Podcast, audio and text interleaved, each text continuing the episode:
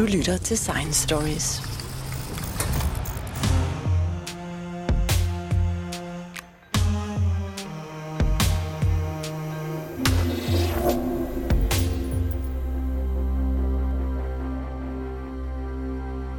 Allerede i 1896 målte den svenske kemiker Svante Arrhenius kulstof i atmosfæren, og han forudså, der kunne blive et problem med ophobning af CO2 i atmosfæren, som måske på lang sigt kunne skabe global opvarmning.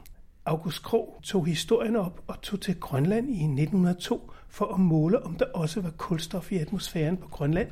Og det viste sig, at det var der.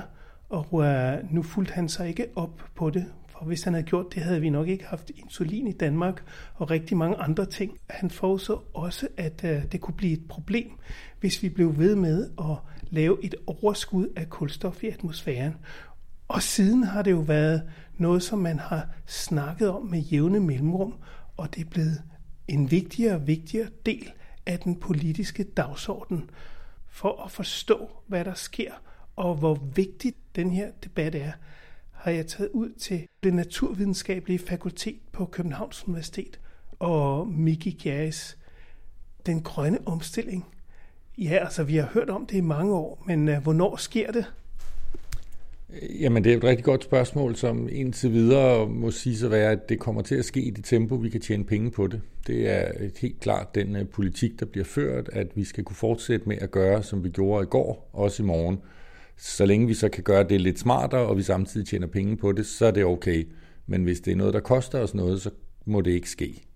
Og derfor så kan man sige, at den grønne omstilling forstået som en gennemgribende forandring af de menneskelige samfund, så de holder sig inden for, hvad vi kan kalde en slags bæredygtighedsdagsorden, den kommer nok ikke til at ske frivilligt. Men siden man begyndte at måle systematisk CO2 i atmosfæren i 1958 på Hawaii, øh, det man kalder Keeling-kurven, som viser, at hver eneste år har man en stigning på 2-3 ppm eller parts per million, og det har man haft siden 58. Det viser jo, at det er en katastrofe i udvikling.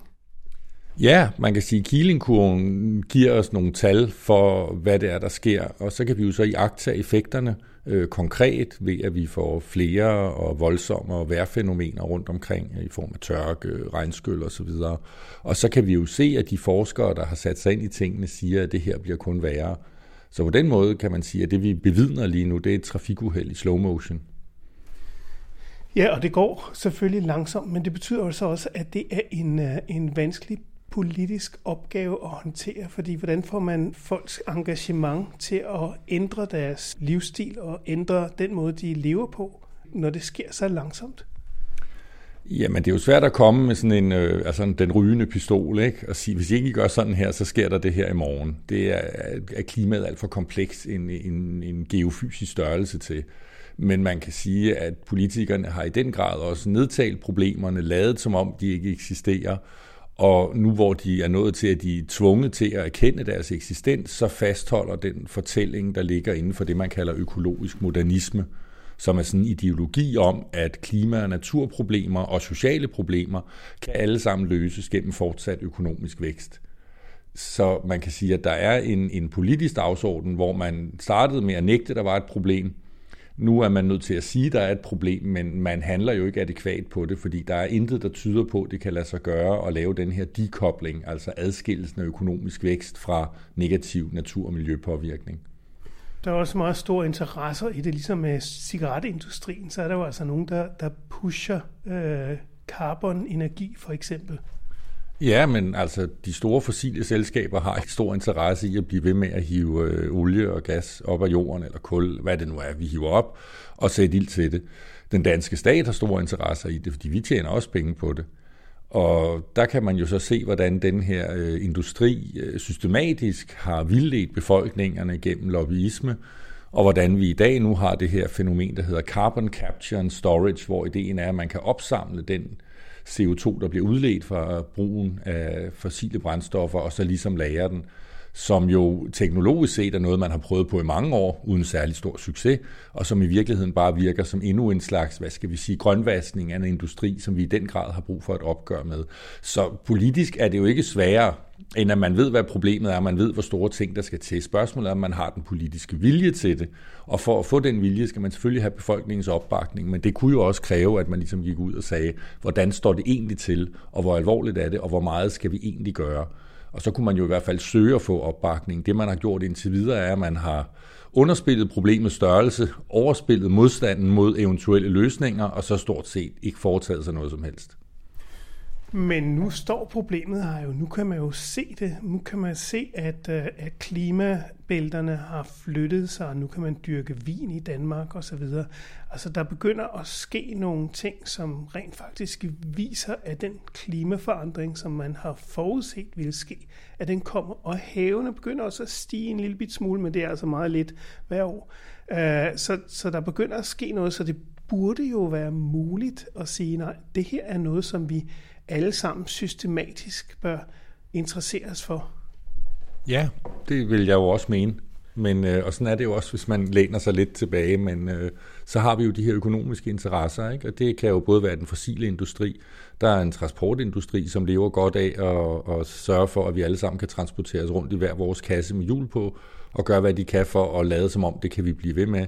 Vi har en fødevareindustri, i særdeleshed et landbrug, som jo også er en af de store kilder til drivhusgasudledninger, som man også hele tiden forsøger at se, om man kan lave mikroskopiske forbedringer på i forhold til udledninger, uden at tage fat i de helt store øh, spørgsmål, som i virkeligheden handler om den animalske produktion, hvor vi bruger afsindig store landarealer og afsindig mængder energi på at producere dyrefoder til at komme i dyr, som vi så spiser efterfølgende, hvor vi i stedet for langt mere øh, Øh, hvad skal vi sige, klimaeffektivt jo kunne spise planterne direkte, og dermed frigøre store naturarealer, hvor vi blandt andet kunne plante nogle af alle de træer, som jo også er blevet fremhævet som en af løsningerne på klimakrisen, at vi skal bare plante en masse træer, og så kan de stå og opsamle den CO2, vi udleder. Men problemet er, at der er ikke rigtig plads til alle de træer, der er brug for, fordi vi har fyldt planeten op med marker, hvor vi dyrker soja eller andre øh, foderstoffer til vores dyr.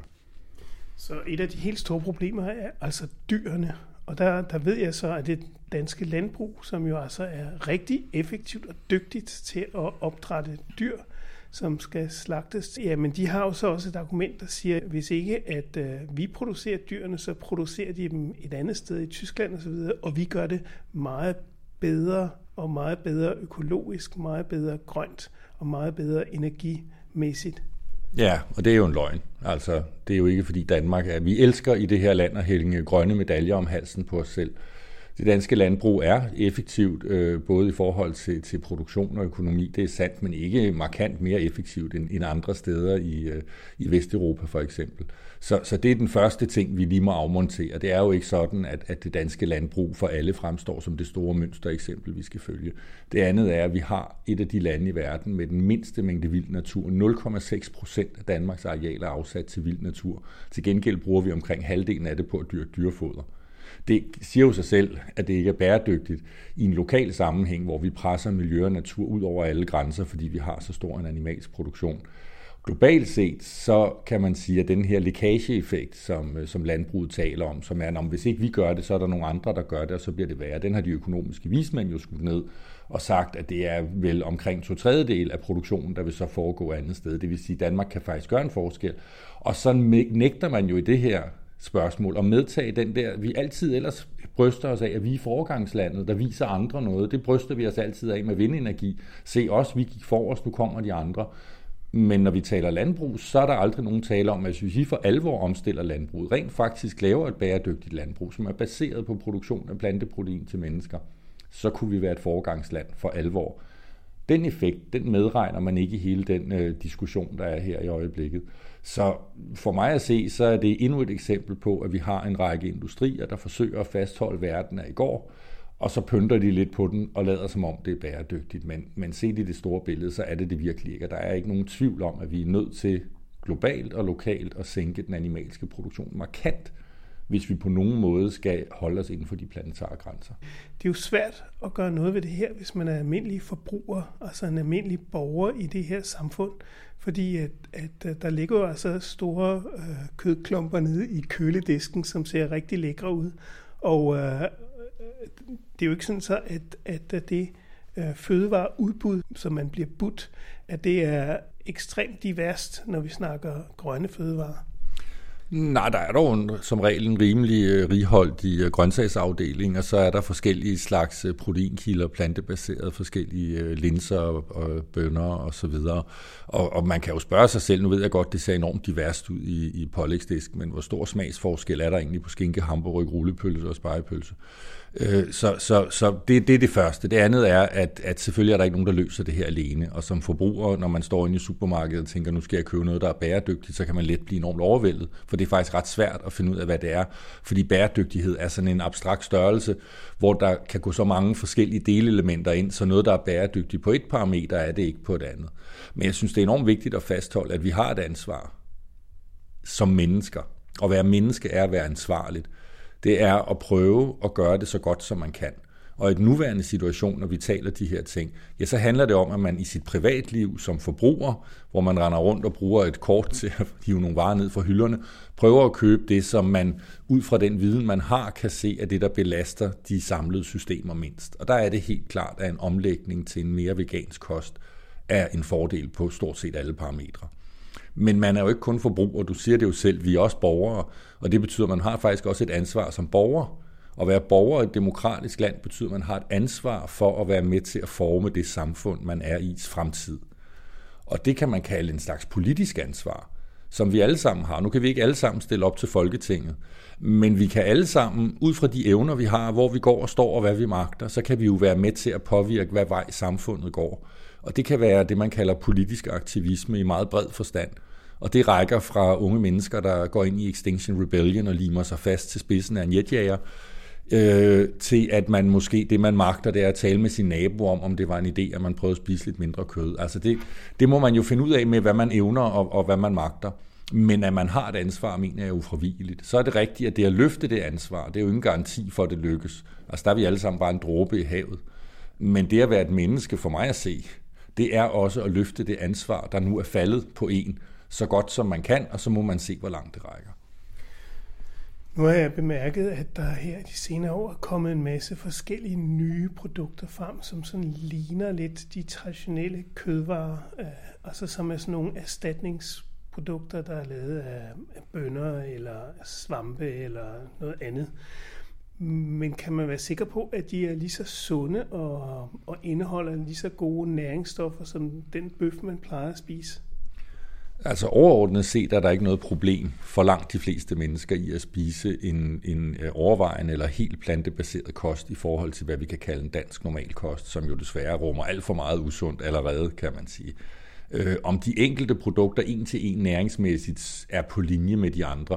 DTU's øh, fødevareforskning har jo lige lavet en rapport i samarbejde med Arla, der viser, at øh, mælk ikke indeholder de samme næringsstoffer som øh, havredrik for eksempel så kan man jo sige til sig selv, er der nogen, der har gået og forventet det? Eller er det sådan, at man kan erstatte mælkens funktion i maden, om det værer sig kaffe eller bechamelsauce, med de her havrebaserede produkter, men at de næringsstoffer, man får fra mælk, skal man så sikre sig at få på anden vis, typisk gennem øh, for eksempel bønner, linser, grove grøntsager osv.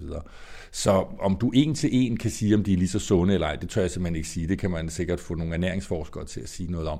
Men at det kan lade sig gøre, også uden at det bliver raketvidenskab, og at folk begynder at gå rundt fejlernæret på de danske gader og stræder, og gå fra en øh, kødbaseret kost til en plantebaseret kost. Det er der ingen tvivl om, at for langt de fleste af os er det faktisk relativt enkelt. Især fordi mange af de her produkter jo kan gå ind og erstatte det, vi allerede laver. Så vi skal ikke til at sidde og spise øh, Øh, humus alle sammen døgnet rundt. Vi kan rent faktisk lave de retter, vi kender, hvor en del af det, nemlig de animalske fødevarer, bare er blevet erstattet af plantebaseret. Og spiser man i forvejen den kost, der bliver anbefalet, så får man jo en masse af de stoffer, man skal. Altså burde kød jo bare være et supplement allerede. Og så er det ikke så voldsomt mange næringsstoffer, der skal erstattes, og det vil jeg mene, de fleste kan finde ud af. Nu har vi jo i Danmark god tradition for folkeoplysning, så det var jo også et sted, man kunne sætte ind, i stedet for at vi har en industri, der bliver ved med at pumpe ind i hovedet på os, at vi bliver fejlernæret, og det er vigtigt, at vi drikker en halv liter mælk om dagen.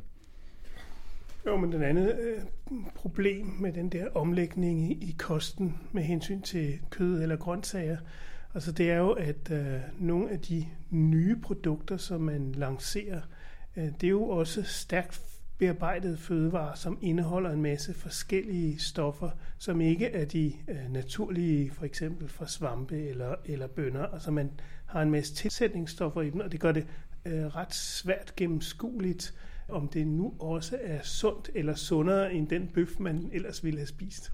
Altså i betragtning af, hvor mange mennesker i det her land, der spiser fredagslik og går på McDonald's og køber en spejepølse, så synes jeg ikke, det er der, det store problem ligger. Altså jeg synes virkelig, man prøver at lade som om, at danskerne allerede spiser sådan en fuldstændig naturlig kost, hvor de med deres bare næver har hentet alt op af jorden eller op af havet, eller fanget dyret med, og så spiser det fuldstændig naturligt. Vi propper os i forvejen med et hav af de her ting. Nu kommer der så nogle produkter, som kan løse nogle andre problemer omkring bæredygtighed i form af klima, naturpåvirkning og i allerhøjeste grad dyrevelfærd. Og så gør man pludselig det her til det store problem. Og altså, hvis, hvis man sidder og mener, nej, jeg kan simpelthen ikke gå over og spise de der øh, øh erstatningskyllingenuggets, nuggets, fordi de kyllingenuggets, jeg plejer at spise, de indeholder noget, som er godt og sundt for mig, og det gør det andet måske ikke. Altså, så leder man virkelig efter undskyldninger. Så tager man ikke de her problemer alvorligt, det må jeg bare sige. Okay, men, men vi mangler oplysning, altså vi mangler at have nogle gode referencer. Er det ikke, er det ikke jeres opgave at komme med den?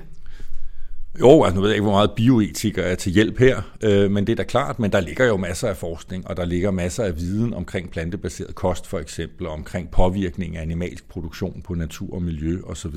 Den forskning ligger der. Spørgsmålet er, om man fra politisk hold er interesseret i at få den udbredt, og interesseret i, at den skal sætte sig spor i den lovgivning, man laver for for eksempel at regulere landbruget. Man kunne også øh, for eksempel øh, hæve skatterne på nogle bestemte fødevarer. Det har der været tale om før Altså, så der er, jo, der er jo muligheder for at påvirke befolkningen, men jeg forestiller mig også, at det øh, ikke er så nemt, fordi øh, folk har jo deres traditionelle måder at spise og gøre tingene på, så, så det, kræver, det kræver ret meget, hvis man virkelig vil få folk til at omlægge deres øh, kost.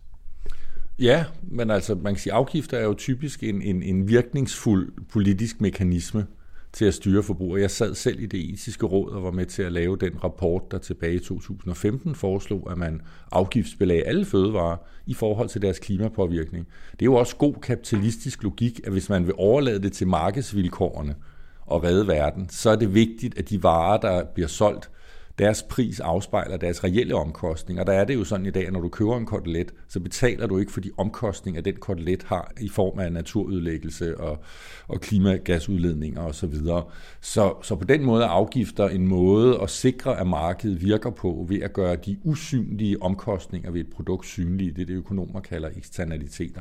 Så er det rigtigt, at det kan være svært at indføre sådan en afgift politisk, fordi der er rigtig mange mennesker, der vil have deres bøf og deres kotelet. Og så bliver vi simpelthen nødt til at tage fat i os selv og se os selv i øjnene og sige, givet hvad vi ved om klimaforandringer, givet hvad vi ved om de fuldstændig uoverskueligt store problemer, der allerede venter på os i den forbindelse, som kun bliver større, hvis ikke vi gør noget drastisk. Kan det så passe, at vi har tænkt os at læne os tilbage og sige, nej, men jeg vil have min kotelet. Altså det er, undskyld mig, men det er så ekstremt en holdning at have i forhold til de hundrede af millioner af mennesker, der kan blive tvunget til at forlade det sted, de bor nu på grund af klimaforandringer. Det er så ekstremt forkælet i forhold til, at vi står i den sjette masseuddøen, hvor dyrearterne og plantearterne forsvinder som fluer om ørerne på os, fordi vi ødelægger al den natur, vi kommer i nærheden af, blandt andet fordi vi ønsker at opretholde den animalske produktion. Og jeg er med på, at det er en del af vores traditioner og sociale vaner og kultur og flæskesteg og julegås, alle de her ting – men det kan jo ikke passe, at vi er sådan nogle væsener, som ellers går rundt og påstår, at vi er intelligente og rationelle, der ikke kan se på virkeligheden foran os og sige, så må vi sætte det til side og gøre, hvad der er nødvendigt, fordi den kultur, vi har skabt, den har været baseret på et fuldstændig ubæredygtigt forbrug af forskellige ting, og det er vi nødt til at holde op med, om ikke andet så er hensyn til vores egne børn, og det kan jo ikke passe, undskyld mig, uanset hvor meget man holder af bacon, at man mener, at det er vigtigere end sine egne børns og børnebørns fremtidige levemuligheder. Jeg vil lige tilføje, at de fluer, du nævnte der, de er jo også øh, underlagt de almindelige vilkår for overlevelse og den sjette masse uddøden, så, så de har det faktisk også rigtig dårligt. Biodiversiteten blandt fluer er faktisk også på stærkt nedadgående, så, så vi har jo et, et kæmpe problem, som måske kan være svært at se, fordi øh, hvis man bare ser fluer, jamen, så er der stadigvæk fluer, men man ser måske ikke, at, at der var 17 forskellige slags i forgår, så nu er der kun tre i dag. Ja, og det er jo et kæmpe problem, som flere og flere øh, forskere også gør opmærksom på, at vi har jo ligesom sådan en øh, baseline-forståelse af tingene. Så sådan som tingene var, da jeg voksede op, det er normalen, og så ser vi nedgang i forhold til det. Men hvis vi prøver at se på den biodiversitet, der var for 150 år siden, den natur, der var for 150 år siden, og så går hen til i dag, ja, så er der jo kæmpe forskel, men, men nu er vi jo ligesom vant til det her, så det er normalen. Og, og det er jo i virkeligheden det, der, der bliver det skræmt. At de børn, der vokser op nu for eksempel, at de vil jo have et andet forhold til skærmtid end deres forældre, fordi for deres forældre, så var det stadigvæk noget lidt nyt, det der med at sidde med en iPad og sådan noget. Ikke? Og på den måde så forandres vores, det vi sammenligner med hele tiden. Og det vil sige, når man lader mennesker generation for generation vokse op i en fattigere natur, jamen så bliver fattig natur normalen, for man kan slet ikke se, at den er fattig mere, for man har slet ikke erfaret, hvor rig den kan være. Og det er jo et kæmpe problem. Fordi så ser vi simpelthen ikke, hvad det er, vi har mistet. Mm. Så problemet er, er først og fremmest, og det starter på det politiske niveau, og, og før vi får løst det, og før vi får en, en, en, en politisk øh, forståelse for, at det her er simpelthen topprioritet, så bliver det svært at få landbruget for eksempel til at omlægge deres øh, produktion og få forbrugerne til at købe det rigtige, og alle led i kæden til ligesom at arbejde sammen for at gøre det mere bæredygtigt? Jamen man kan sige, det der skal til, det er, at borgere, mennesker, tror på, at det at gøre noget ved det her, det er ikke bare et langstrakt offer, hvor vi skal tage det, vi i dag forstår som et godt liv, og sige, det vil jeg gerne, men det må jeg ikke, det er forkert, så nu sætter jeg mig ind i en jordhul og tykker på nogle gamle kikærter. Fordi så længe det er indstilling, så sker der ingenting. Og så længe, så kan de økonomiske interesser, som der er i det nuværende system, de vil jo fastholde, lad os blive ved, lad os blive ved. Og sådan er, sådan er penge, de vil have flere penge, så det er ikke dem, vi skal forvente forandring fra. Det, der kan lave forandring, det er, at borgere individuelt og i mindre grupper sammen finder ud af at udvikle nogle forståelser af, hvad er det at have et godt liv, som gør, at vi får mod til at kræve de politiske forandringer, som er nødvendige for, at vi kan få kollektive løsninger. Og om det skal være de politikere, der sidder i dag, der gør noget andet, end de gør i dag, eller vi er nødt til at vælge nogle nye politikere, det ved jeg ikke. Nu har jeg bemærket, at de fleste politikere er rimelig omstillingsparate i forhold til folkestemningen. Så det kan jo godt være, at de rent faktisk også kan vedtage lov, der er reelt bæredygtige. Det tør jeg ikke sige. Men det skal komme nedefra.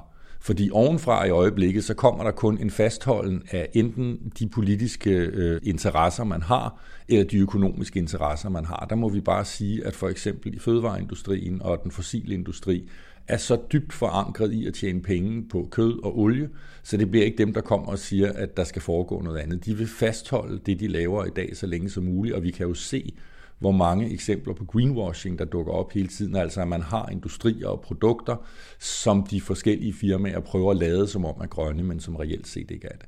Så forandring kommer nedefra fra borgere, der kræver politisk handling. For politisk handling er nødvendig, men vi kan ikke som borgere læne os tilbage og sige, om så er det politikernes ansvar, så behøver jeg ikke at gøre noget.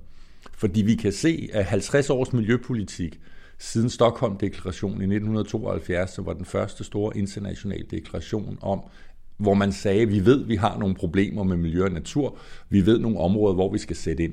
Der kan vi jo se, at der stort set ikke er sket noget. Så forandring kommer nedefra, og det kræver, at vi som borgere tager vores ansvar på os og går ud og prøver at påvirke i det omfang, vi kan. Og så kan vi håbe på, at det rækker til at skabe de politiske initiativer, der skal til for at for alvor begynde at adressere de kæmpe store problemer, vi står i.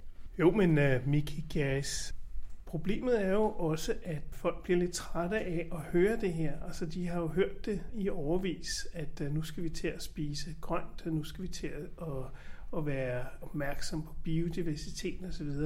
Men altså, det, det kræver vel, at folk er endnu mere bevidste om, jamen, hvad er situationen rent faktisk? Altså, øh, hvor truende er det? Hvor alvorligt er det? Hvornår sker det? Altså, Problemet er jo, at vi kan ikke se det, fordi det går så langsomt, så vi vender os øh, ganske langsomt til, at uh, der er klimaændringer, der er kraftigere storme, der er kraftigere regnfald, og der er erosion. Og der sker en masse ting med klimaet, og gennemsnitstemperaturen er steget, så man uden videre kan dyrke vin i Danmark. Man kan gøre rigtig mange ting, som man ikke kunne for, for 50 eller 100 år siden. Men det er jo ganske langsomt, at det her sker. Så, så hvordan får man folk til at reagere på den her langsomme omvæltning? Vi som art har taget herredømmet over den her planet, og vores undskyldning er, at vi er de rationelle, vi er de fornuftige, det er os, der, der ligesom er kronen på værket. Så bliver vi simpelthen nødt til at acceptere, at vi skal kunne se en lille smule længere end vores egen næsetip, og en lille smule længere end i morgen. Det er det første, der er at sige. Det andet er, at jeg tror sådan set, at de fleste ved godt det her, som du siger. Vi har hørt om det i mange år. Og lige nu har jeg det som om, at jo mere jeg taler, jo mere holder folk sig for ørerne. Det kan der være andre grunde til, så lad, lad dem ligge. Men, men at det er i virkeligheden ikke viden, der mangler. Vi har al den viden, der skal til. Det, der mangler, det er motivation. Og vi kan motivere folk på to måder. Vi kan enten skræmme dem, eller også så kan vi lokke dem. Og skræmme dem er tydeligvis ikke nok. Altså vi har den viden, vi skal have om, hvor katastrofale de her omvæltninger bliver. Så det, der skal til, det er at lokke. Det der er, det er til at vise, at det vi skal til at gøre, den måde vi skal til at leve på, det er ikke et, det her langstrakte offer. Det er ikke en opgiven af os selv til fordel for isbjørne og fremtidige generationer, men faktisk en mulighed for os selv at få gode liv. Og derfor er noget af det vigtigste lige i øjeblikket i virkeligheden, at vi tør drømme, at vi tør udvikle utopier og visioner om, hvordan samfundet kunne se ud. Altså lige nu, der sidder vi og skændes om, om vi skal arbejde en dag mere om året eller ej. I en situation, hvor 10% af arbejdsstyrken er akut truet af stress, og hvor ingen af os har tid til det, der egentlig betyder noget. At holde hinanden i hånden og gå en tur, og nyde tilværelsen og ånde luften i fulde drag så pisker vi rundt i hamsterhjulet for at få råd til at købe noget mere lort, som er med til at undergrave vores egen tilværelse. Det er den, vi skal ud af, og det kræver faktisk, at vi tør begynde, som Michael Strunge, en dansk digter, sagde, at folde drømmens faner ud og begynde at forestille os, hvor fantastisk et samfund, vi egentlig kunne skabe, i stedet for at vi bliver ved med at hænge fast i forestillingen om, at det her er den eneste mulige samfundsmodel, og så skal vi lige dreje på et par knapper, så kan vi måske gøre det bæredygtigt. Det er der, der ligger et potentiale for forandring. For viden om, hvad der foregår, hvorfor det foregår, og hvad konsekvenserne er, den er der. Og truslen om, at det kommer til at ramme os selv som en hammer, det er tydeligvis ikke nok. Så vi er nødt til at begynde at turde drømme om, hvor fantastisk et liv vi egentlig kunne have sammen. Det var rigtig præcis sagt, bioetiker Mikke Gjerris. Tak skal du have. Selv tak.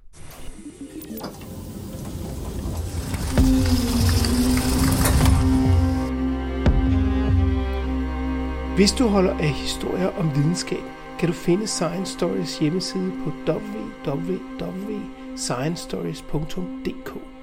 Vi er på sociale medier som Facebook, Instagram, LinkedIn og Twitter. Du kan finde vores podcast på de fleste podcastudbydere som SoundCloud, Podimo, Spotify, og hvis du bruger Apple Podcast, må du meget gerne give os en rating og en kommentar, så andre også kan finde os.